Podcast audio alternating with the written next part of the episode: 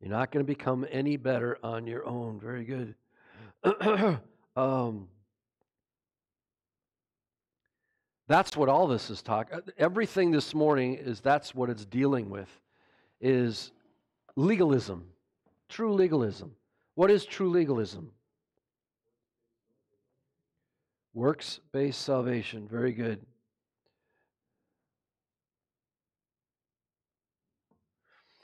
Works based salvation. Absolutely.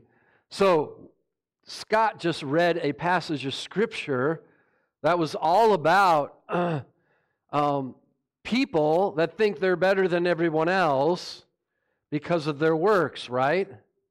True? They, they were working their way to heaven, per se. Is that even possible? And in the end, Jesus was very. I, I talk about slamming the door, their head with a two by four. Jesus did that with the Pharisees. And the reality is, the reality is this Jesus looked at those Pharisees who thought they were the greatest thing since sliced bread, right? He first of all told them, You have a sign, the sign of Jonah. That wasn't helpful. Why do you think that wasn't helpful? Why would the Pharisees not want to hear about Jonah? Ninevites.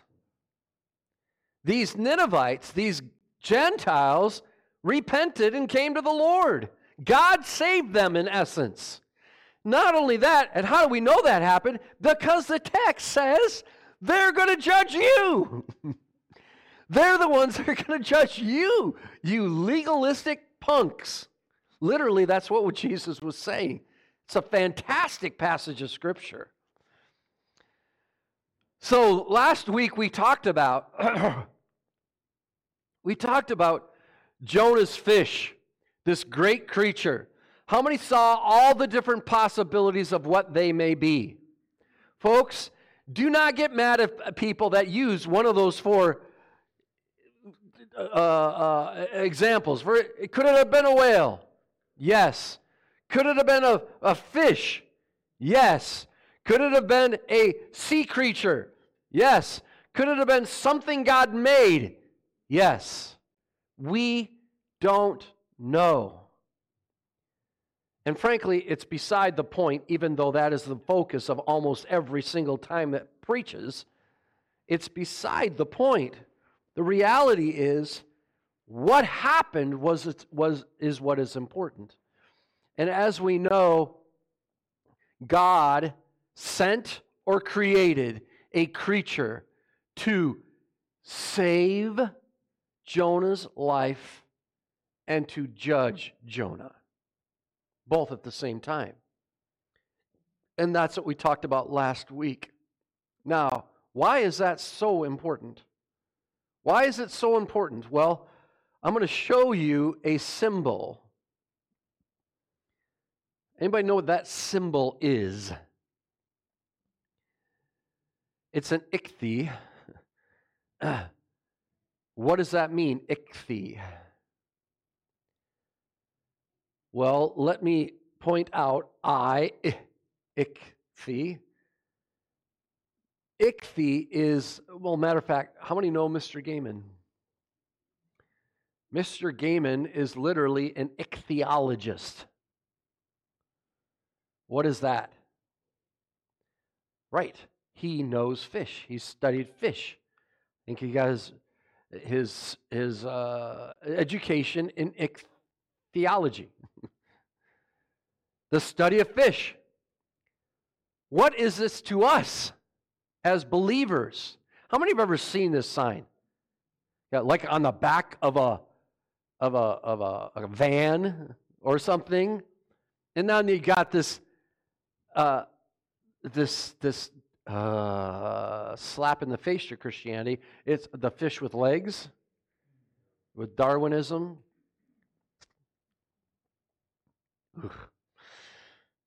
Anyways, they will learn soon enough. Regardless, this sign is attributed to whom? To Christians, and it's so be a picture of whom? Christ. Christ Jesus. This is his sign, per se. Why is that? It's okay, we're going to talk today because I can't do it very well today. Why is that? Okay, here's what the reality is this ichthy, which is what it's called, is ichthy, is the sign of Christ. And it's Jesus Christ, God's Son, Savior. All those letters are depicted. Now we'll get to that in a little bit. But the point is, it is all about Christ. But why? Why a fish? Well, because of the letters. That's what everybody wants to say. It's about the letters. It's about the letters. It's about the Greek letters. It's not just about the Greek letters, folks. There is Greek letters in this. It is a fish. It's the word fish in Greek. But that symbol is also tied to Jonah. Tell me, when have you ever heard of Jonah without that? Literally, never. It's tied to that. And in Matthew, we tie Jesus, not we, Jesus himself ties it to Jonah. The sign of Jonah, right? Isn't that what he says? And he explains it. Regardless, the, today we're going to talk about this is, is in the text. We've talked about the, the, the, the, the fish. We're all the way down to the end where he is thrown overboard. By the way, he is thrown overboard.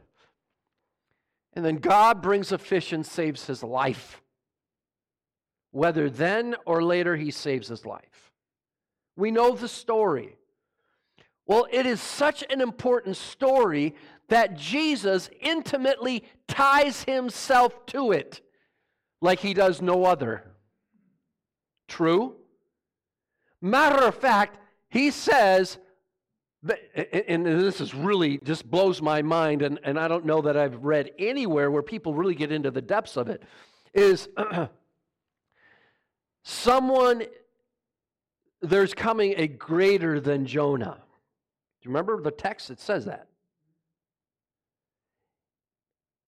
Is there a sense that Jesus is equating himself with Jonah? Yes or no? Absolutely. There's no question he's doing that. And that what, he, he uses the term greater than Jonah. Do you see that? If he's greater than Jonah, then Jonah was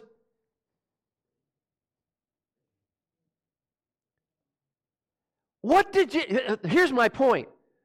How did Jesus view Jonah? All we know is he adopted the sign of Jonah as his own. And number two, that he is greater than Jonah. That's how Jesus viewed Jonah. Let me ask you is that anywhere near where we view Jonah? Not in the least. Listen, I am not talking about that today in general or in specific, but in general, I think we need to study that. In general, I think we need to think about that. Now, here's Jesus, in, in a sense, not disparaging Jonah whatsoever, but actually holding him in some esteem by adopting the sign and by saying there's one greater than Jonah coming. I think there's a lot of issues in that that should challenge us as Christians today, regardless of that. This morning, I am going to explain this. Then I'm going to explain how the sign of Jonah, in some senses, not not, not holistically, because I can't do that. There's just not enough time. And I don't know that I'm that good of a theologian. I can exhaustively explain the sign of Jonah. How many can understand that? There's probably things that I'm not going to tell you. So, but the things that I am going to tell you are so vitally important. So vitally important. So this ichthys to start with, this ichthy is from the Greek word ichthys. pronunciation it is it, it, the Greek, it's a Greek fish. Fish is the modern rendition. It's a symbol consisting of two intersecting arcs. How many notice that? That's probably one of the first things you drew as a drawer, right? Look, mom, I can do a fish, right? It's pretty easy. So it's very common. It's used all over to resemble a fish. To be sure, this sign of a fish, according to history, did you hear that? History, the Christians used it. And matter of fact, some people believe that Christ himself used it. And the reality is, this is what is understood in history that Christians, first of all, were Christians persecuted during the life of Christ and certainly after the life of Christ. Yes or no? So, how many have ever been on a plane? How many have ever had to, been was able to sit by all yourself on a plane? Oh, really? Wow. Most of the time we're sitting next to a stranger, right? Most of the time. How do you know if they're a believer or not? Do you know? By the end of the conversation, the end of the flight, should you know? Yes. So the Roe versus Wade thing was a huge thing, and I was in California going to the Masters uh, um, Shepherds Conference. I got on the plane. I was the last guy to get on. Actually, they made a place for me in first class. Like, super cool because the plane got canceled and this guy i'll tell you the story and then i won't this guy got up and was just in the face of the stewardess yelling and screaming at her that he needed to get to minneapolis and he better do it and she just said no and as the guy looked back he said young man you come here i looked like a young man at that time there is a plane two doors down you go there, you give them the name, you're going. And she gave me the only ticket that the whole place had in LAX. How many have ever been to LAX? Oh, LAX is bigger than the town of Grand Rapids. It's insane. Anyways, I get there and they put me in first class and feed me steak and asparagus and oh, it was just unbelievable. But I sat down, and this lady next to me asked me my name and what I did. And immediately, because of what I did, she said, Well, then you, you are against abortion, aren't you? So, how'd you know that? Well, you're a believer, aren't you? And the whole conversation then was a sweet conversation between two Christians. It's because she asked me my pos- profession, that's why. But let me ask you, are you going to use ask somebody your profession in 33 AD? Or ask a person about their if they're a Christian or not in 34 or 35 AD in Jerusalem? Ah, uh, no way. You get to where Stephen did that Peter did that. Peter left, John left. Literally, all of them eventually left. But many were martyred, and all of them were persecuted. True? So, this sign, according to history, this sign was used. How would they use it? How do you remember Jesus with the Pharisees over the woman of in caught in adultery. I remember that. What was Jesus doing? Writing in the sand. What was he writing? I don't know. Good. Good. Thank you. because there are a lot of people said Jesus wrote a lot of things. Regardless, we don't know. But literally, writing in the sand was a normal thing. That was their template. They didn't have iPads. Here, I'll text you. that didn't work.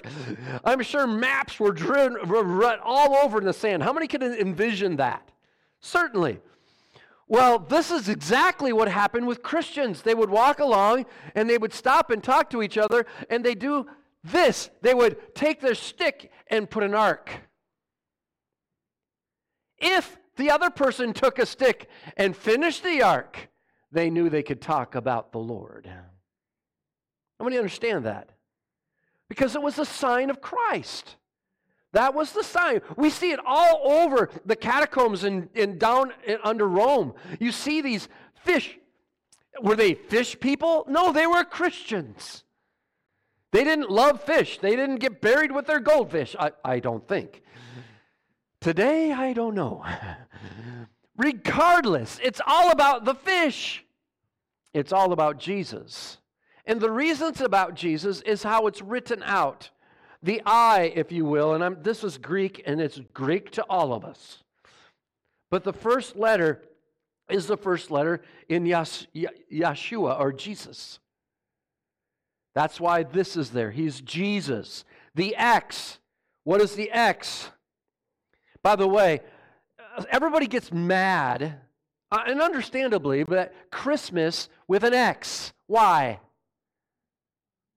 instantly we get the idea they're taking Christ out of it. Actually, it's that is Christ.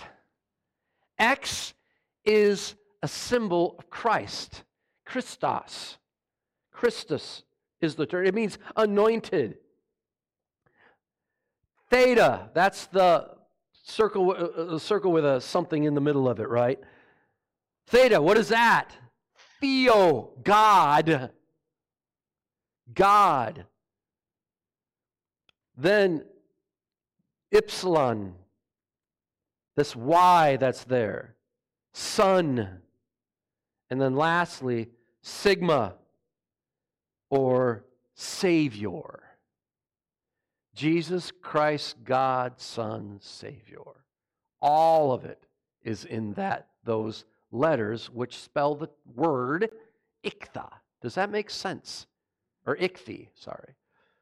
That's where we get this iktha. That's now that's very true, and we praise the Lord for that, and we see it all over. Matter of fact, I showed you at the beginning. This, this was a. Th- by the way, this not okay. This is on a sarcophagus in Jerusalem area, and it's about Jonah and a fish or a sea creature and there's also ones with ichthas in it. And it's they they believe they're Christians. Actually, people believe that that's actually Jesus Christ's tomb. Just think of that. We found Christ's tomb. Christ and his family. Did you do a DNA test? We actually did. Really? Where'd you get the DNA? Did, uh, and they spend money on it. it, it it's crazy. Regardless, Jesus is not dead. And to be honest with you, those people that say this is Jesus' body, they do not understand the sign of Jonah at all. The sign of Jonah goes to the very heart of this issue. Regardless, The sign of Jonah.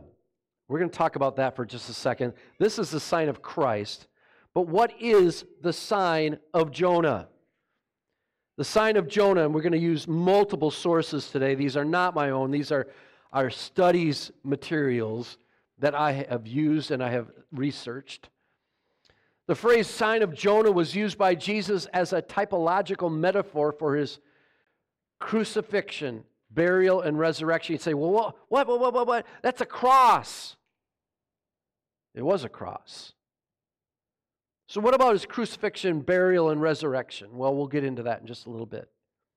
Jesus answered with this expression when he asked the Pharisees, as Scott just read, Teacher, we want a sign from you. He answered, A wicked and adulterous generation asks for a sign. Who do you think you are? In other words, these people, first of all, they have just pronounced Jesus as Satan in essence. Who can do this except for Beelzebub, is the exact word. Who does this? That must be Satan. See, you aren't who you say you are. Instead, you do this by demons and, and, and, and, and, and the devil, Satan. Well, the reality is, who did that miracle that Jesus is being accredited for?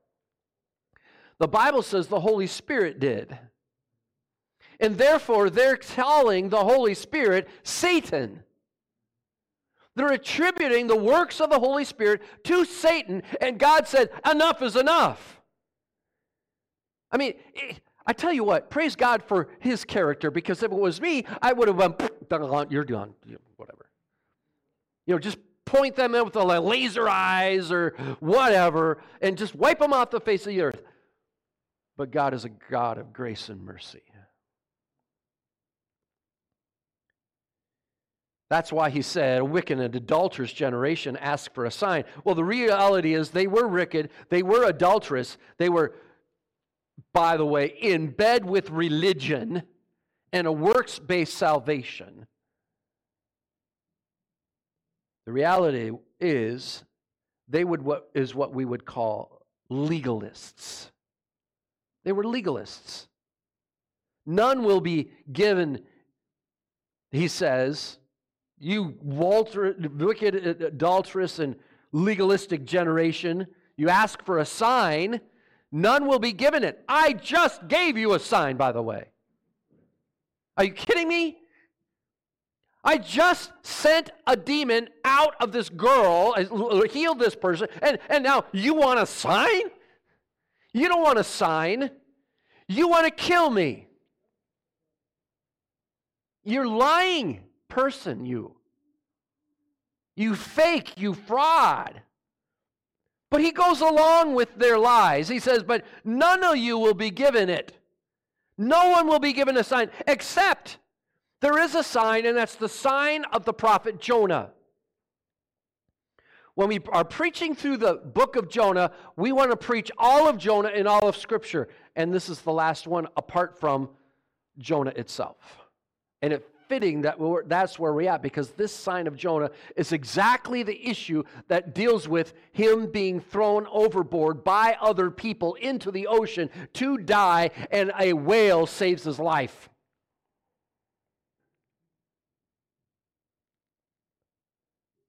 So, what is the sign of Jonah? We'll get there. Hang on. The Bible then says, For as Jonah was three days and three nights in the belly of the huge fish, so the Son of Man will be three days and three nights in the heart of the earth. Now, the question is on that thing, and we'll get to that, Lord willing, was Jesus three days and three nights in the heart of the earth?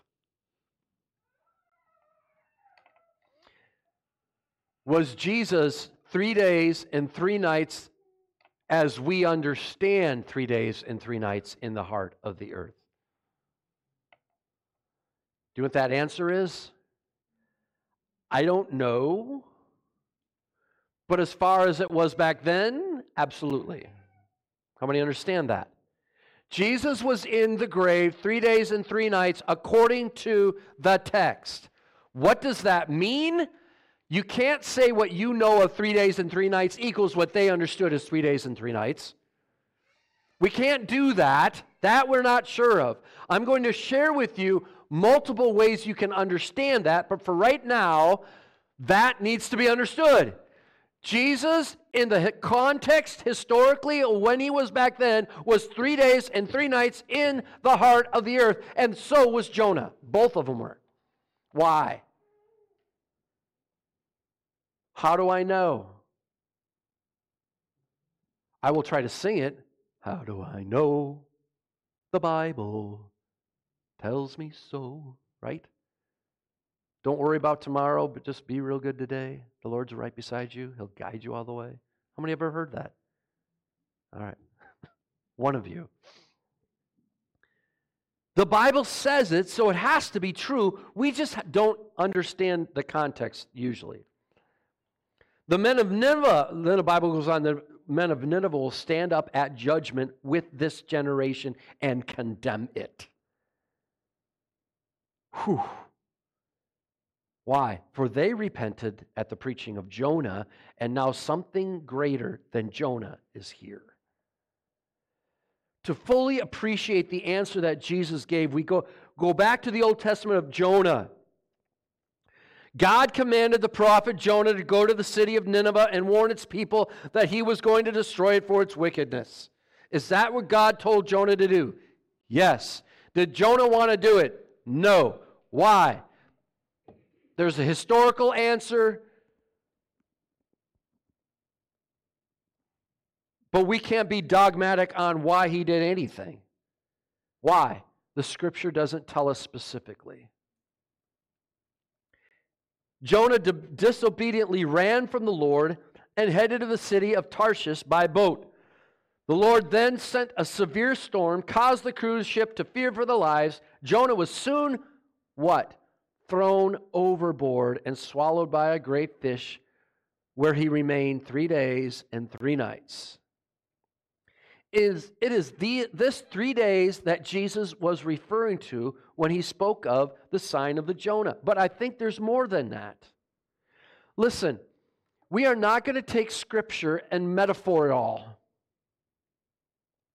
Amen. We don't take Scripture and spiritualize it all. But when Scripture says Jonah is a type, and that's exactly what they're saying, we've got to understand what's going on. He's using Jonah as a metaphor to what's going to happen to Jesus. Amen. It's exactly what he's doing. So it's okay to view this text as metaphoric when we preach the text because that's what Jesus did. If you're going to metaphor another passage of Scripture in the Old Testament because you feel like it, don't talk to me. I ain't going to listen. How many understand that? That is not up to me. It's only up to Scripture and God to do that. I do not have that right to spiritualize Scripture as I feel. Amen. This is the three days and three nights Jesus and Jonah had in common. Jesus' paralleling of Pharisees with the people of Nineveh is very telling in this text that Scott just read. The people repented of their evil ways in verses 4 through 10 of chapter 3 of Jonah. Did the Pharisees? No, they reveled in their sin. Oh, but they kept the law, at least outwardly. Nineveh, they repented. Sackcloth, ashes, turning from their evil ways, the Bible actually says in Jonah 3 4 through 10. So, after hearing Jonah's call for repentance, these, these scoundrels, these the most horrific, wicked, nasty people that the world had ever known at that time repented. They were the worst of the worst. They were the most horrible, gruesome, gross, disgusting deeds ever done on this earth. And guess what? God broke their heart. They believed and repented. Amen. So that's what God, here's Jonah, this putrefied man, literally, literally putrefied man, is telling them this. I should make it even more glorious here. That putrefied Jewish man came into this Nineveh, nasty, horribly barbaric city, and told them all by himself, could be up to six million people. And he says, uh, You guys want to, you need to repent. Because if you don't repent, God's going to come and destroy you in 40 days. So repent. And guess what? He didn't have a master's in theology that I'm aware of. He had no PhD in speaking. And as we read the text, he really wasn't into it very well because he just kind of said it like God told him to say it, you know. Kind of like, yeah, yeah, do this, do this. It, that's what it seems like. But regardless, God broke their heart and they repented. And then God didn't do the judgment like he said. And so here's these guys who, by the way, they hate Jonah because they don't, they don't like Gentiles. They hate Jonah because all these Gentiles came to repentance. They know the story, right? And then he's saying, listen, you know Jonah. Ooh, yeah. But it's not only that he was the catalyst that helped a nation repent, but also he was the guy that was thrown to his death by others, laid for dead at, the bottom of the ocean, yet something happened. Something happened that saved that man's life. It's interesting before we get into that far. From the time of Jonah's preaching, the people of Nineveh had how many days to repent? 40 days. From the time of Jesus' preaching, what happened 40 years later? Anybody remember what happened in AD 70? The temple and all of Jerusalem was laid waste. By AD 69, history tells us that Jewish women were eating their children. Just so you know what's going on.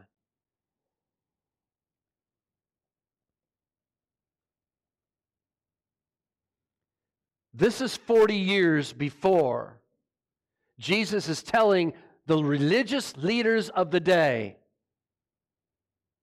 you are worse off than Nineveh. The sign of Jonah, think about it. I adopt that sign as my own. That was a foreshadowing of what I am going to do. He didn't say all that, but this is what he's saying, if you understand what I mean. They did not repent. In fact, they killed Jesus. And they didn't repent and turn from their ways, and Jerusalem was absolutely, utterly destroyed by AD 70. So, what do we make of these days? So, what, what, what about the days? Well, I'm going to give you three theories. There are probably many more theories of what those days are. But three days and three nights. Was Jesus saying that he would be dead for three full 24 hour periods before he would rise from the dead? Is that what he was saying? Some people believe that's what he's saying because that's what we believe when we hear three days and three nights, right? So, because that's what we believe, that's what it is. That's what it means back 2,000 years ago. Well, you can't do that. That's just not fair. Try the term gay and see how that works 2,000 years ago. The reality is, one view is that the Hebrew reckoning of time, the days could refer to three days in part or three days in whole. Jesus was probably, according to this theory, crucified on Friday. So he was in the grave Friday, Saturday, and Sunday he rose. So he's in the day, he was in there three days. The problem with that is it's not fair to say three days and three nights. You're being a little bit more specific than this three days, right? So then there's another theory that Jesus was then crucified on Thursday instead of Friday. And therefore, he would have three days and three nights, right? Thursday night, Friday night, Saturday night. There's three nights. The problem is there's four days then, Sunday. Correct? So that's another theory. Another theory, I'll give you one more. And listen, I'm not saying one's wicked and horrible and terrible and they're, they can, they're going to die in hell because of they have that theory. But the reality is, one author said, he says, well, the three days and three nights isn't talking just about his death. It's talking about the whole the whole persecution and then eventual death to his resurrection. In other words, when was Jesus put on trial? Well, he was caught when? Late Thursday night, early Friday morning. There goes three days and three nights. How many can understand that? I'm not saying one's right or one's wrong. I'm saying there are theories out there. The reality is, Jesus died. He was in, I believe he was in Sheol, setting the captives free. I do not believe, and by the way, the Bible does not say this in any way, shape, or form. Jesus did not go to hell to pay Satan his deed for his freedom. Oh my goodness. That person is a liar and has not understood any of Scripture. That is the most ridiculous thing you could say. God doesn't owe Satan anything. The penalty that was paid was not paid to Satan, it was paid to God. He's the standard. Satan's just a punk. A bad one, but he's a punk and he's bound for hell because that's the whole reason hell was created. Amen. Okay, enough of that. But that's important. Regardless, the expression three days and three nights, whatever view you take, it certainly could be a figure of speech Maybe it's literal. I personally think it's a figure of speech, and it's talking about when he died on Friday and rose on Wednesday or uh, Sunday. But regardless, God used these signs, all signs, a lot of signs, to authenticate the messenger. Now, did those Pharisees believe that Jonah literally whether he died or not. He was thrown in the ocean and he came out on some land dry and lived after a portion of time, yes or no? Absolutely. Do you think, now th- this is a little weird, but do you think the people that, if they were people that saw him come out of the water from a fish, do you think that they thought he was some kind of a. First of all, was that a sign from God? Do you think that they maybe thought that he was a God? Well, the reality is Nineveh was understood. One of their gods was the god of fish, worshiped a fish god. Regardless, God uses signs to authenticate his prophets. Amen. So, how do we know that? Does Moses, was he given, did Moses give Pharaoh signs to prove his authenticity that he was from God? Absolutely. Did Elijah use signs from God to show his authenticity that God is a God of fire too? He'll wipe out stones. I'd love to see what those melted stones look like, or destroyed stones.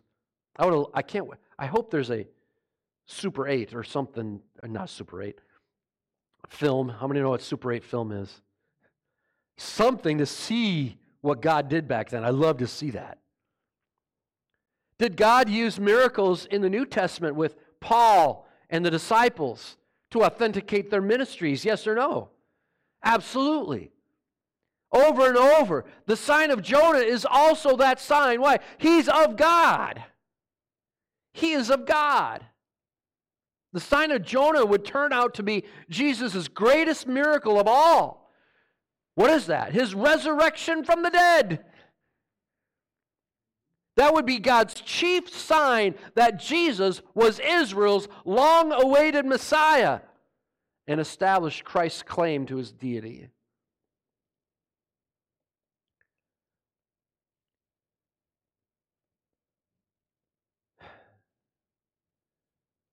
Another sign of Jonah was that many first century Jews believed the Ninevites repented when Jonah preached because they knew God spoke through him? Well, obviously. They knew this because they knew God saved him from drowning. Similarly, Jesus' resurrection, which is like Jonah's rescue, also signifies God's vindication of him and affirms the truth of his words. Yet, even, even miracles will not be enough to a religious bigot, legalistic dork, if you will. Even Jesus throwing out a demon, healing a woman, all those things, that wouldn't change the hard hearted people that said they believed in God. On Judgment Day, the generation that rejects God's Son will be condemned. By whom? According to the text. The Ninevites and the queen of the south, which are prophetic. Ironically, these pagans turn to the true God, but most Israelites who will see the greater sign of the Lord's resurrection will not believe. So here's the deal. The reality is here's Jonah walking, the thrown up man, walks into town and preaches the gospel that God told him to, and they all repent. And here's Jesus who walks into town, tells them who God is, tells them who He is, and they say,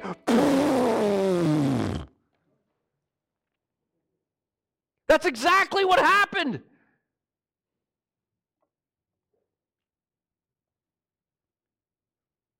That's the sad sign of what happened. But there's also an awesome signs of what happened.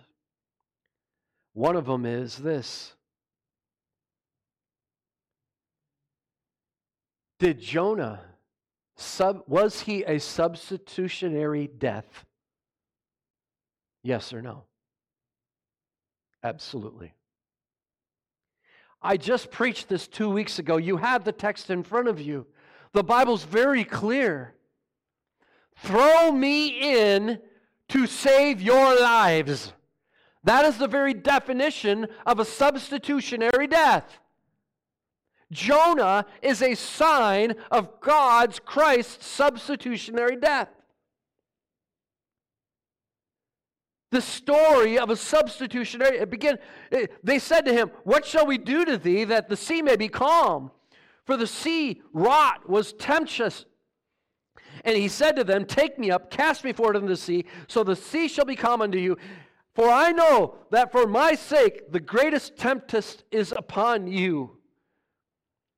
In other words, throw me overboard so you can be saved. Pilate said the same thing about Jesus. One man so that all will be saved, right? It's the same issue. And it's the same thing with these legalistic people they were all upset of God. And here's the deal even the people on the ship, these Gentiles, they said, hey, we can row, we can get rid of this, we can do this, we can do this, but we're not going to do that. And they tried everything in their power to save themselves, and they couldn't do it. They were not saved until a substitution death took place. I'm telling you, it's the same thing. You can try to clean up your life all you want. You ain't going to do it. You can try to turn a new leaf. You can try to get right. You can try to whatever. It's not going to work because the only thing that saves you from sin and death and hell is Jesus Christ and faith in Him. That's exactly the picture that is told over and over again with Jonah. How can I get saved? I can say 25 Hail Marys. That will not get you anything but a yucky squash pie. It'll get you nothing. Whoa, whoa, whoa, what if I don't swear? There's going to be a lot of people that have never swore in hell. Well, well, well, what about not telling a lie? If that, no, we won't go there. Everyone tells a lie. Heaven will be fill, filled with liars. What about drinking? I, I've never tasted a drop of alcohol in my life. There's going to be a lot of drunks in heaven. And there's going to be a lot of dry, sober people in hell. Because none of those things are going to save you from anything. It's not about cleaning up your life, it's about putting your trust in Christ. It's about faith in Him. Now, I will tell you that faith in Him will, want, will make you want to change your life. Matter of fact, that faith in Him will make you want to repent more and more and more and more. That faith in Him results in true repentance. Substitutionary death. Notice, notice, we talked about this a little bit, but I didn't, I, I, maybe I didn't bring it up good enough for you. Jonah could have jumped off the ship but instead, God had other plans. Remember, I told you Nineveh was going to eventually judge Israel. That's what, okay, your judgment's coming from the hand of, this, of these Ninevites, these Gentiles. Well, I will tell you this God's judgment against his son. How many get that? God's judgment against his son came at the hands of the unbelievers, both Jews and Gentiles. It came on. They're the the Gentiles, by the way, are the ones that had to put him on the cross legally. But the Jews were behind the scenes pushing that to happen. The reality is, Jonah is a picture of the hands of others killing him, not him committing suicide. Does that make sense? Another metaphor. Say, well, all these metaphors. This is what it's all about in this text. The mariners were afraid and cried, every man unto his God. They prayed to their gods, it didn't work. They threw out the, threw out the cargo, it didn't work. They tried to cast lots and find out whose problem it was in order to discipline them. That didn't work. Finally, Jonah says, Listen, guys, just take me up, throw me off. And they said, No, no, no, no, no, we can do this. You know what? One of the worst things, worst phrases that send most people to hell is, We can do this. You can't. You can't. They even at the end said, We'll row ashore. And they dug as hard as they could. And the storm got worse until the substitutionary death of Jonah. As soon as they threw him overboard, what happened? A sea of glass.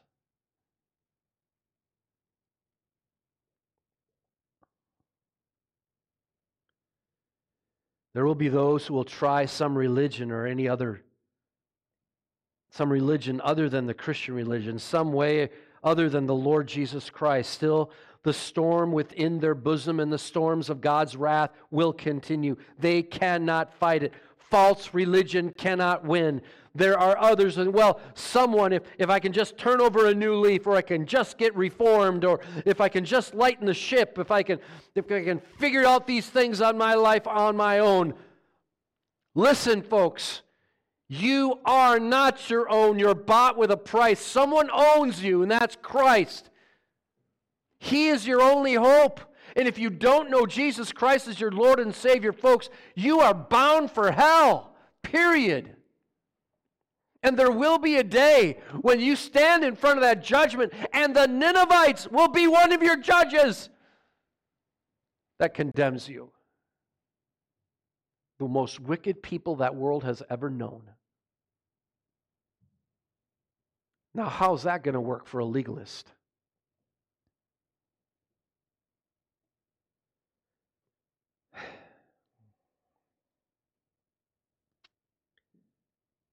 You can't do it. Salvation, Jonah found out, is of the Lord. And one of the greatest sentences in the book of Jonah is found, what we will talk about hopefully in the next couple of weeks. Salvation is of the Lord. Period. Salvation is of the Lord. It is not by works of righteousness which we have done, but according to his mercy he saved us. The Bible says, To him that worketh not, but believeth on him that justifieth the ungodly, his faith is counted for righteousness. Romans chapter 6 or uh, 8, I think it says, It's not what a man wills or his work, but it's God and who he has grace upon. How glad I am that God has given us back here in the Old Testament a clear and plain picture. Number one, of a substitutionary death. One died for all.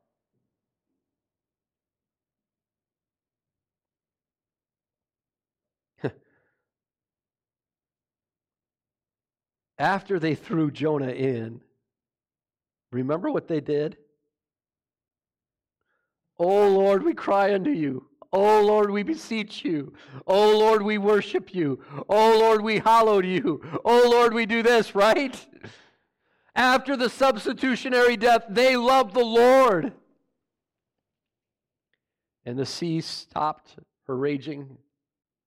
What false worship could not do, what, what reformation and lightening the ship could not do, what human effort, toil, and tears and sweat could not do, a substitutionary sacrifice did. How? When? Immediately. Immediately. So, the picture that we have of sign of Jonah is a substitutionary death. Another picture that we have for the sign of Jonah is a supernatural deliverance. A supernatural deliverance. Jonah 117 Now the Lord had prepared a great fish to swallow up Jonah, and Jonah was in the belly of the fish three days and three nights.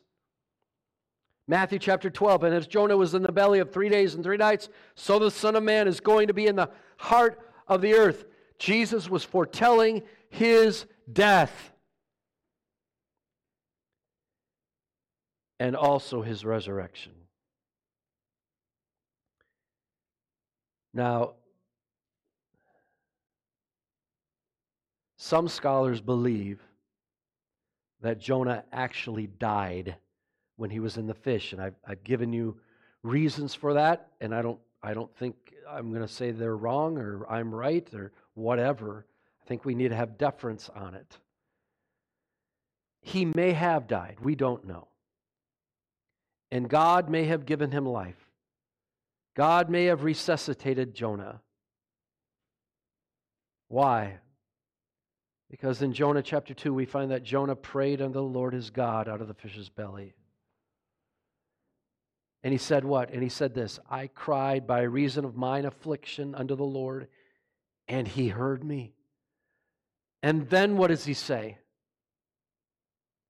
Out of the belly, verses 1 and 2, out of the belly of some of you, your text says, Hell, I cried.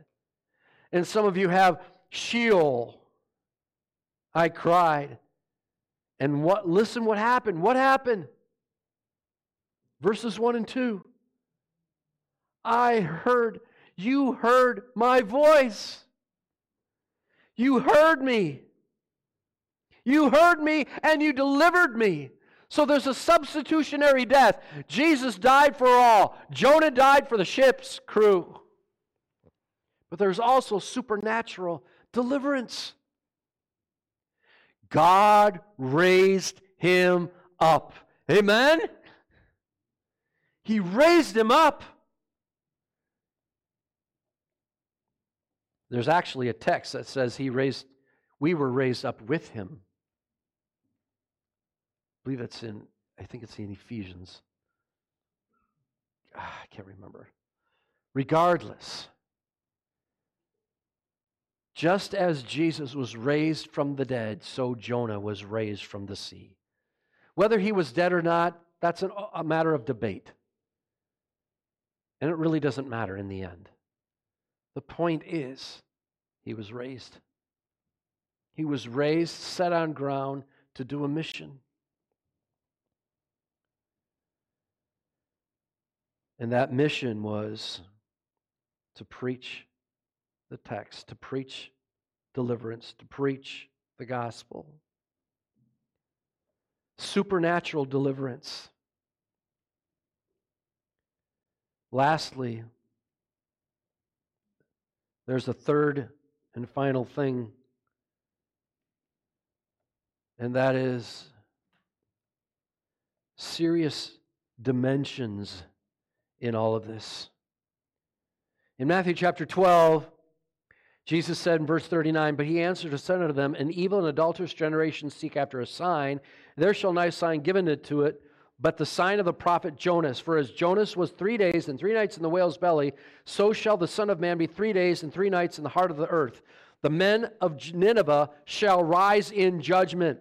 Just underscore that phrase rise in judgment with this generation and shall condemn it. Condemn it because they repented at the preaching of Jonah, and behold, a greater Jonah is here. This story of substitutionary death is awesome. It is a story of not only substitutional death, but also supernatural deliverance. But it's also this Jesus talking to these jerks. Prove yourself. Give us a sign. You already have a sign. Can I remind you of the man who raised up out of the sea after three days and three nights in the whale? And he went to a place and they all repented? I'm going to be, he doesn't say this, but he lends, he, he gives uh, an essence that this is what he's trying to tell them. The Son of Man will be in the grave three days and three nights, and he will be resurrected. How many of you are going to repent. And how many of them did? We're not, we're not aware of any. We're not aware of any of those Pharisees or Sadducees. Could they have? Sure, they could have. not saying there wasn't. But the record doesn't talk about any of them that did. Nicodemus, before that, did. But that was before the resurrection. So, what is he saying? Jesus is saying that when God comes to judge us, God is not going to judge us primarily by the sin we've committed, for we all have committed sin, but the, the, but, but the light we have rejected. Does that make sense? It's about the light that we have rejected. There was hardly a more wicked city in the world than Nineveh, if there even was. As a matter of fact, they were ripe, ripe for judgment. And God said he was going to destroy it. But God said that men of Nineveh will rise in judgment to condemn this religious peoples.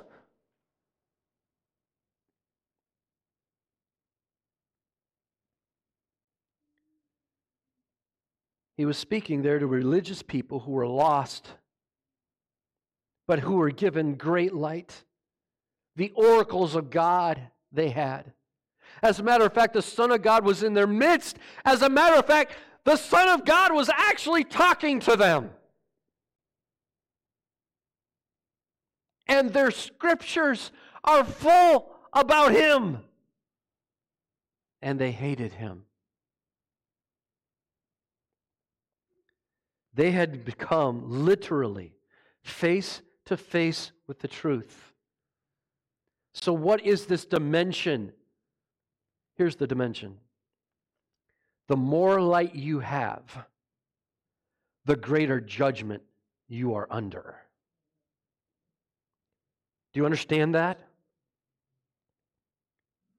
It would be better for you to go to hell from Nineveh than it would be from here, from, from a church. The Bible says in Luke 12 48, unto whoever, whomever much is given, of him shall much be required. Do you realize that we who live in this generation don't only have the sign of Jonah, we also have the sign of Christ, the resurrection of Christ. We not only have the shadow which they had, we have them both. We are more accountable than they were. I really believe that they will face a less punishment, if you will. Not that they won't be in hell, they will. But I truly believe there's a hotter place in hell for religious bigots.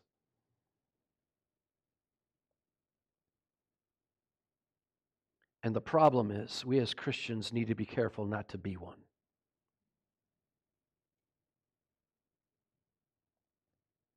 We who live in this generation don't only have the sign of John, we have the hmm. resurrection of Christ. And Acts chapter 1 is such so clear about it. One of the authors that I read this week, I loved, I loved it. I loved this. And this is with this I'm going to end. I'm not even going to go to the end of it. I'm going to end it with this. This author says this I've always been amazed how people will dress up to celebrate Easter who are not Christian. They're literally dressing up to go to hell.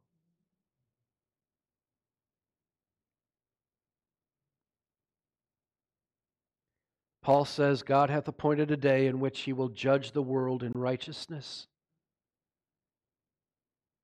He's talking now about judgment, the same judgment that Jesus is talking about.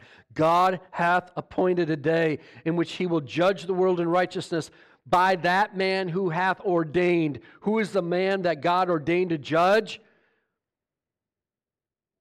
Who alone is uh, able to open the seal? Jesus is his name. Jesus is that judge. He's going to judge us. God has given assurance of the judgment in that He raised Jesus from the dead. You can't have a judge that's dead. No, Jesus is alive and well, amen, and sitting at the right hand of God. You can't have a judge if people are dead. Oh no, they will be resurrected. All people will be resurrected and stand before God at one time in their life. And he's going to look at him and he's going to say, Man, you never drank. Good job. You never smoked. Good for you.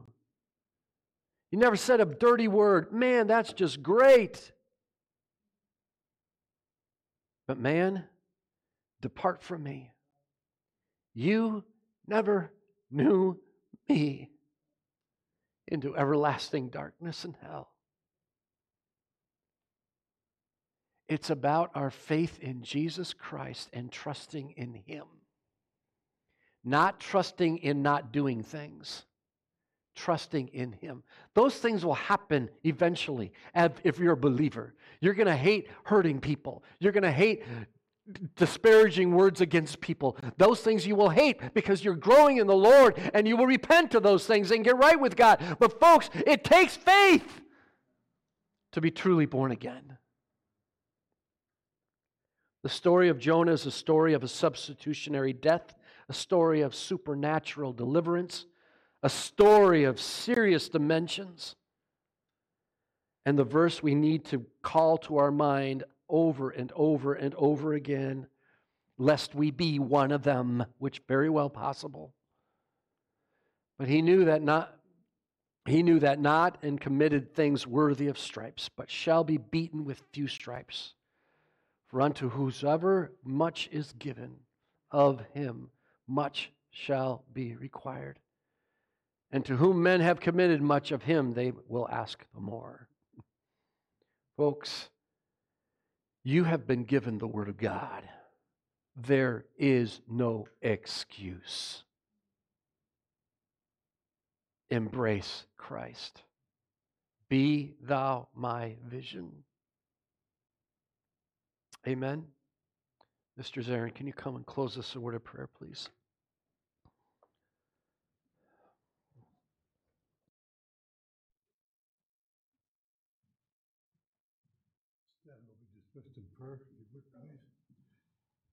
Heavenly Father, thank you again for this book of Jonah. Father, help us to grasp the true message here. Lord, we can turn all the, throw the baggage overboard, Father. We can row the boat shore, Father. We will not reach that shore until we truly embrace the truth of this passage, the substitutionary death of Jesus Christ. Help us, Father, to not be legalists, but by faith accept what you have provided for us in your Son. In his name we pray. Amen.